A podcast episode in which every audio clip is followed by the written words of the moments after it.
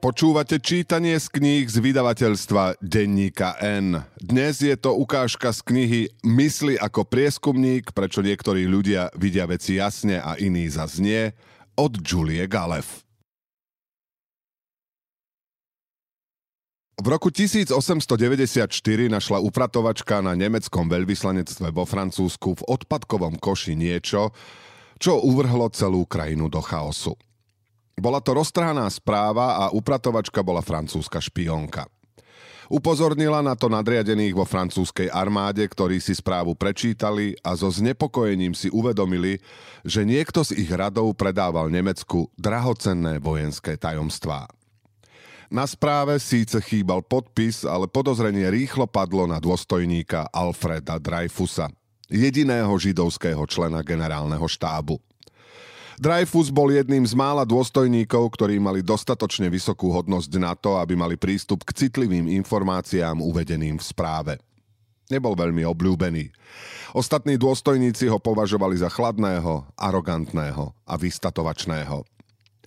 Keď ho armáda začala preverovať, začali sa na povrch vyplavovať podozrivé historky. Jeden muž uviedol, že ho videl sa kde si ponevierať a klásť podozrivé otázky – ďalší hlásil, že ho počul ospevovať nemeckú ríšu. Dreyfusa niekto minimálne raz videl v pochybnom podniku venovať sa hazardným hrám. Povrávalo sa, že si vydržiaval milenky napriek tomu, že bol ženatý. Nepôsobil dvakrát dôveryhodne. Podozrenia francúzskych armádnych dôstojníkov sa čoraz viac utvrdzovali. Keďže boli presvedčení, že Dreyfus je špión, získali vzorku jeho rukopisu a porovnali ju so správou. Zhodovali sa. Minimálne sa to tak javilo. Pravda, objavilo sa i niekoľko nezrovnalostí, ale určite nemohla byť náhoda, že rukopisy si boli také podobné. Aby si boli úplne istí, poslali správu aj vzorku Dreyfusovho rukopisu na posúdenie dvom odborníkom. Prvý z nich potvrdil zhodu. Dôstojníci mali pocit, že im dal zapravdu. Druhý z odborníkov však o zhode presvedčený nebol – Povedal, že je celkom možné, že tieto dve vzorky písma pochádzajú z rôznych zdrojov. Nejednoznačný verdikt dôstojníkov nepotešil. Potom si však spomenuli, že druhý odborník spolupracoval s francúzskou centrálnou bankou. Svet financií bol plný mocných židovských mužov. A Dreyfus bol žid. Ako mohli dôverovať úsudku niekoho s takým konfliktom záujmov? Dôstojníci sa rozhodli. Dreyfus je vinný. Dreyfus trval na tom, že je nevinný, no bezvýsledne. Bol zatknutý a vojenský súd ho 22. decembra 1894 uznal vinným z vlasti zrady.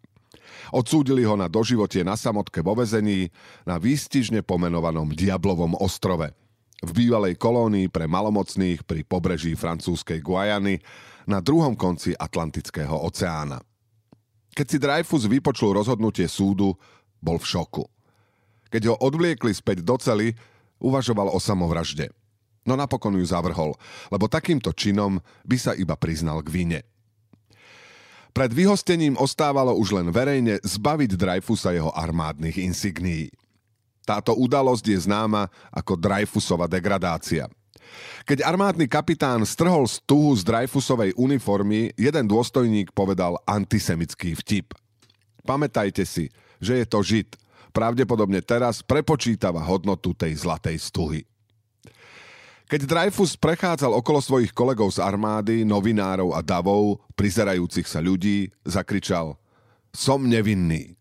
Dav medzi tým chrlil urážky a kričal Smrť Židom. Potom, čo dorazil na Diablov ostrov, bol uväznený v malej kamennej chatrči bez akéhokoľvek ľudského kontaktu s výnimkou strážcov, ktorí s ním odmietali hovoriť. V noci bol pripútaný k posteli. Počas dňa písal listy, v ktorých žiadal vládu, aby znovu otvorila jeho prípad. Vo Francúzsku sa však prípad považoval za uzavretý. Možno sa to nezdá, ale dôstojníci, ktorí zatkli Dreyfusa, sa nesnažili obviniť nevinného muža. Z ich pohľadu postupovali objektívne a dôkazy poukazovali na Dreyfusa. Napriek tomu bolo vyšetrovanie zreteľne ovplyvnené ich motívmi. Boli pod tlakom, aby rýchlo našli špióna a ich dôvera k Dreyfusovi bola už vopred nalomená. Keď sa následne spustilo vyšetrovanie, objavil sa ďalší motív. Museli dokázať, že majú pravdu, alebo riskovať svoju povesť a dokonca aj stratu zamestnania. Misku váh si naklonili aj tým, že sudcovi podstrčili spis s falošnými listinami, ktoré dokazovali Dreyfusovú vinu. Dreyfusovo vyšetrovanie je príkladom aspektu ľudskej psychológie, ktorý sa nazýva cieľovo motivované uvažovanie. Directionally motivated reasoning – alebo častejšie len motivované uvažovanie, v ktorom naše nevedomé motívy ovplyvňujú závery, ktoré vyvodzujeme. Najlepšia charakteristika motivovaného uvažovania, akú som kedy videla, pochádza od psychológa Toma Giloviča. Tvrdí, že ak chceme, aby niečo bola pravda, pýtame sa sami seba. Môžem tomu veriť? A hľadáme zámienku, aby sme to ako pravdu prijali. Keď nechceme, aby niečo bola pravda, namiesto toho sa sami seba pýtame, musím tomu veriť? A hľadáme zámienku, ako pravdivosť tvrdenia vyvrátiť. Keď dôstojníci prvýkrát začali vyšetrovať Dreyfusa, vyhodnotili klebety a nepriame dôkazy optikou. Môžeme to prijať ako dôkaz vidy? A keďže už vopred Dreyfusa podozrievali, prikladali dôkazom väčšiu dôveryhodnosť. Ich ochotu uveriť im znásobil fakt, že už vopred mali motiváciu Dreyfusa podozrievať. Keď druhý z odborníkov vyhlásil, že Dreyfusov rukopis sa nezhoduje s tým v správe, dôstojníci sa sami seba pýtali. Musíme tomu veriť? A našli dôvody, prečo nie. Údajný konflikt záujmov odborníka založený na jeho židovskej viere. Policajti dokonca prehľadali Dreyfusov dom kvôli usvedčujúcim dôkazom, no žiadne nenašli. A tak sa sami seba pýtali. Môžeme napriek tomu veriť, že Dreyfus je vinný? A dokázali prísť s vysvetlením. Pravdepodobne sa zbavil dôkazov skôr, ako sme sem stihli prísť. Aj keď ste pojem motivované uvažovanie nikdy nepočuli, som si istá, že tento fenomén dobre poznáte. Je prítomný všade okolo nás, pod rôznymi názvami popieranie, zbožné želanie, konfirmačné skreslenie, racionalizácia, tribalizmus, seba ospravedlňovanie, nadmerná seba dôvera, milné predstavy. Motivované uvažovanie je také zásadné pre fungovanie našej mysle, že je možno zvláštne mať preň špeciálne pomenovanie. Asi by sa malo nazývať len uvažovanie.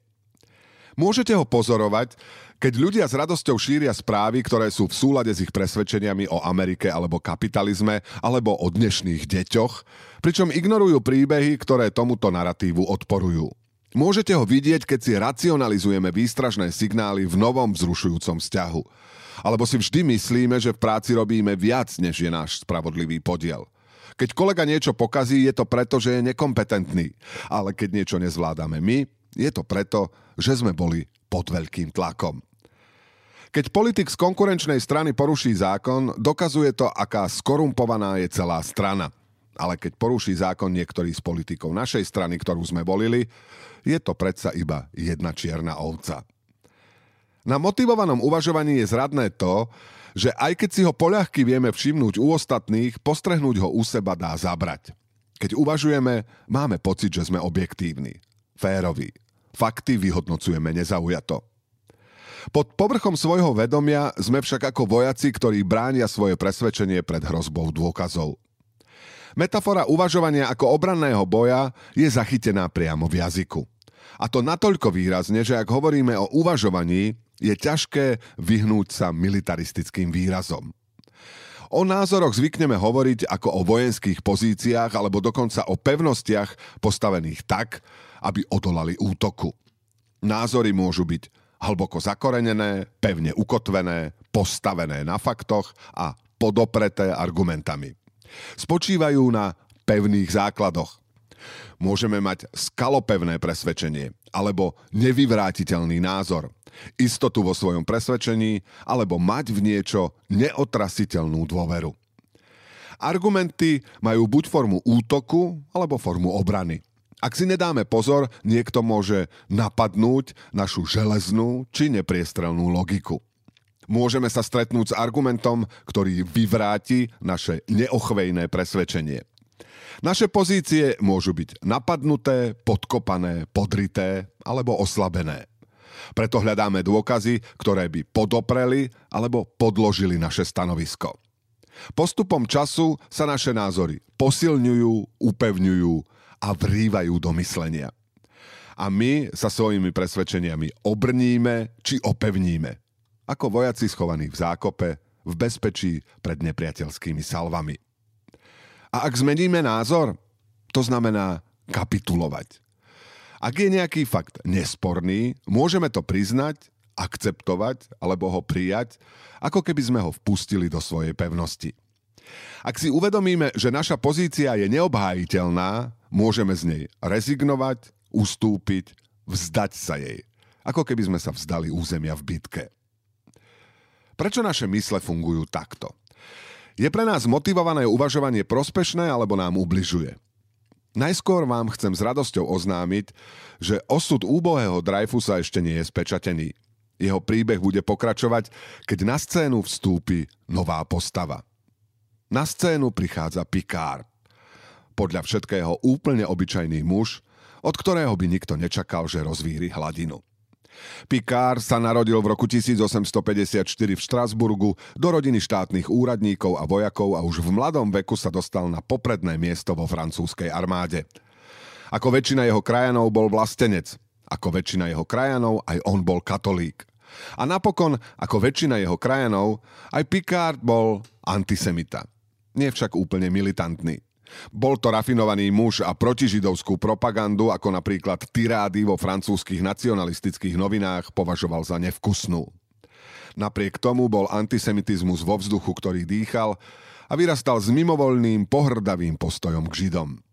Picard preto v roku 1894 bez námietok prijal ako fakt, že z jediného židovského člena francúzského generálneho štábu sa vykľul špión. Keď Dreyfus počas procesu vyhlasoval, že je nevinný, Picard ho skúmavo pozoroval a dospel k záveru, že to len predstiera. A počas degradácie, keď boli Dreyfusové insignie odstránené, bol to práve Picard, kto vyslovil uvedený antisemický vtip. Pamätajte si, že je to Žid, pravdepodobne teraz prepočítava hodnotu tej zlatej stuhy. Krátko potom, ako Dreyfusa previezli na Diablov ostrov, bol plukovník Picard povýšený a poverený vedením kontrašpionážneho oddelenia, ktoré vyšetrovalo Dreyfusa. Mal za úlohu zohromaždiť ďalšie dôkazy proti nemu pre prípad, že by bol rozsudok spochybnený. Picard začal hľadať, nič však nenašiel. Čo skoro však dostala prednosť naliehavejšia záležitosť. Bol tu ďalší špión. Našli sa ďalšie roztrhané správy určené Nemcom. Tentoraz sa zdalo, že vyníkom bol francúzsky dôstojník Ferdinand Valzin Esterházy. Mal problémy s alkoholom, bol hazardný hráč a mal mnoho dlhov, čo bol dostatočný motív na to, aby predával informácie Nemecku. Keď však Picard študoval Esterházyho listy, niečo mu udrelo do očí. Úhľadný šikmý rukopis sa mu zdal neuveriteľne povedomý. Pripomenul mu pôvodnú správu, ktorú údajne napísal Dreyfus – Zdá sa mu to? Picard získal pôvodný spis a položil ho vedľa Esterházyho listu. Srdce mu poskočilo až do hrdla. Rukopisy boli identické. Picard ukázal Esterházio listy internému armádnemu písmoznalcovi, ktorý tvrdil, že Dreyfusov rukopis sa zhoduje s pôvodnou správou. Áno, písmo v listoch je zhodné s písmom v správe, súhlasil znalec. A čo ak vám poviem, že tieto listy boli napísané pomerne nedávno? Spýtal sa Picard. Znalec pokrčil plecami. Povedal, že v takomto prípade museli Židia vycvičiť nového špióna, aby napodobnil Dreyfusov rukopis. Picard nepovažoval tento argument za vierohodný. Stále viac a so vzrastajúcou hrôzou dospieval k neodvrátiteľnému záveru, že odsúdili nevinného človeka. Ostala mu ešte jedna posledná nádej – Zapečatený spis s rôznymi použitými dôkazmi v Dreyfusovom procese. Jeho kolegovia dôstojníci ho ubezpečili, že v spise nenájde nič, čo by nesvedčilo o Dreyfusovej vine. Picardo teda získal a preštudoval jeho obsah. Ale opäť bol sklamaný. Spis, údajne plný usvedčujúcich dôkazov, obsahoval len samé špekulácie. Picard bol rozhorčený racionalizáciou, ktorej sa dopustili jeho kolegovia a ich nezáujmom o to, či odsúdili nevinného človeka, aby zhnil vo vezení. Pokračoval vo vyšetrovaní, aj keď odpor, s ktorým sa stretol zo strany armády, prerastol do neskrývaného nepriateľstva. Jeho nadriadení ho poslali na nebezpečnú misiu v nádeji, že sa už nikdy nevráti. Keď tento trik zlyhal, dali ho zatknúť a obvinili ho z úniku citlivých informácií. Po desiatich rokoch pobyte vo vezení a niekoľkých ďalších procesoch však Picard úspel. Dreyfus bol plne oslobodený a vrátil sa do armády. Dreyfus žil po svojom návrate ešte ďalších 30 rokov. Jeho rodina spomína, že svoj osud bral stoicky, hoci po rokoch strávených na Diablovom ostrove bolo jeho zdravie značne podlomené. Skutočný špión Esterházy utiekol z krajiny a zomrel v chudobe. A Picarta naďalej prenasledovali nepriatelia, ktorých si vytvoril v armáde. No v roku 1906 ho francúzsky premiér Georges Clemenceau vymenoval za ministra vojny, pretože obdivoval Picardovú prácu na tomto prípade, ktorý vošiel do dejín ako Dreyfusová aféra. Počúvali ste ukážku z knihy Julie Galev Mysli ako prieskumník, prečo niektorí ľudia vidia veci jasne a iní zas nie. Túto a množstvo ďalších skvelých kníh nájdete v obchode denníka N na adrese obchod.denníkn.sk.